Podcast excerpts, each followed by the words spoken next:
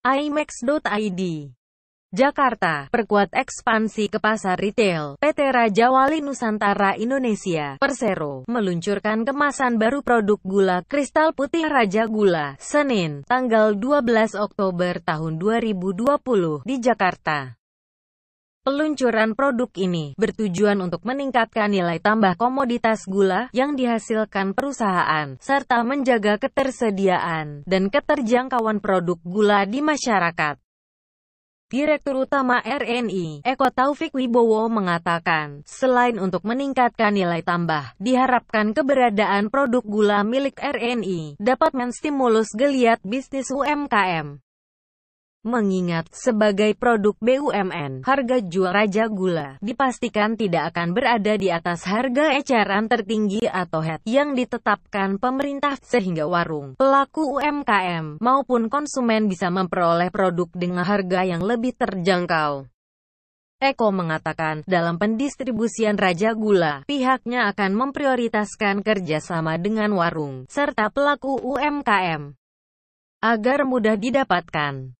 Spreading Raja Gula dilakukan melalui kantor perwakilan cabang Raja Wali Nusindo RNI Group, serta secara online melalui e-commerce nushi-nushi.id milik Raja Wali Nusindo serta warung pangan dan mitra warung pangan yang dikelola oleh BGR Logistik.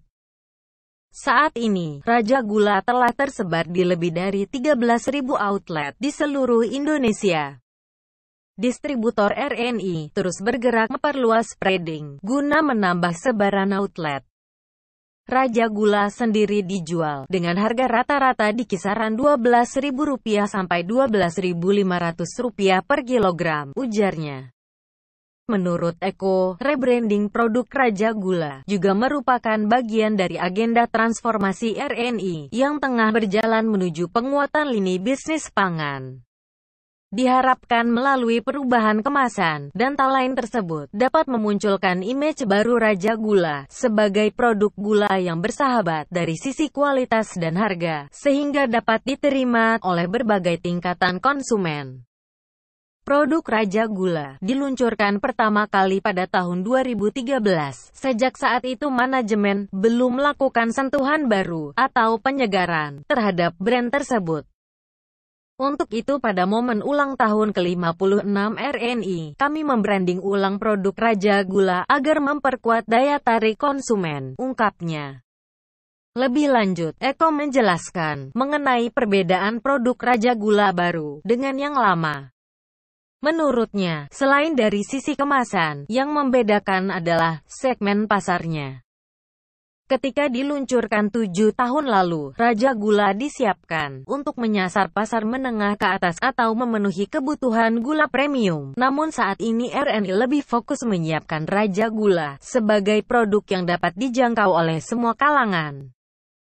Menurutnya, hal ini sejalan dengan upaya RNI untuk turut berperan dalam mewujudkan ketahanan pangan melalui ketersediaan produk pangan yang berkualitas namun tetap terjangkau oleh masyarakat. Secara kualitas tetap sama, kami selalu menggunakan 100% gula tebu murni, dan diolah berdasarkan quality control yang ketat. Sehingga menghasilkan kadar keputihan gula atau ICUMSA yang sesuai dengan standar nasional Indonesia, kata Eko. Selanjutnya Eko menjelaskan, rebranding produk Raja Gula, mempertegas komitmen RNI dalam melakukan hilirisasi guna meningkatkan nilai tambah, serta memperkuat daya saing produk pangan dalam negeri. Penguatan hilirisasi relevan, dengan tujuan pembentukan BUMN klaster pangan, yang saat ini diketuai oleh RNI, yaitu untuk menata rantai pasok komoditas pangan nasional, dari hulu hingga hilir. Raja Gula merupakan salah satu dari sekian banyak produk pangan milik BUMN, klaster pangan. Selanjutnya RNI akan meluncurkan berbagai jenis produk pangan lainnya, seperti teh, minyak goreng, dan beras. Selain itu ada juga produk hand sanitizer yang terbuat dari etanol, sebagai produk samping hasil pengolahan tebu. Saat ini konsepnya sedang dimatangkan, ujarnya mengenai PT RNI Persero.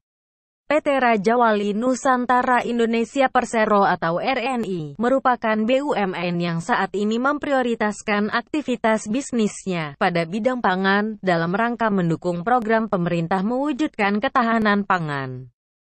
Saat ini RNI bersama 8 BUMN pangan lainnya, tergabung ke dalam klaster BUMN pangan. RNI sebagai ketua klaster, berperan aktif mendorong sinergi antar BUMN anggota klaster pangan, guna mewujudkan ketersediaan, keterjangkauan, kualitas, dan keberlanjutan pangan Indonesia. Dalam aktivitas bisnisnya, RNI memiliki 11 anak perusahaan dalam bidang agroindustri, alat kesehatan, bidang perdagangan dan distribusi, serta memiliki jaringan sebanyak 48 cabang yang tersebar di kota besar seluruh Indonesia.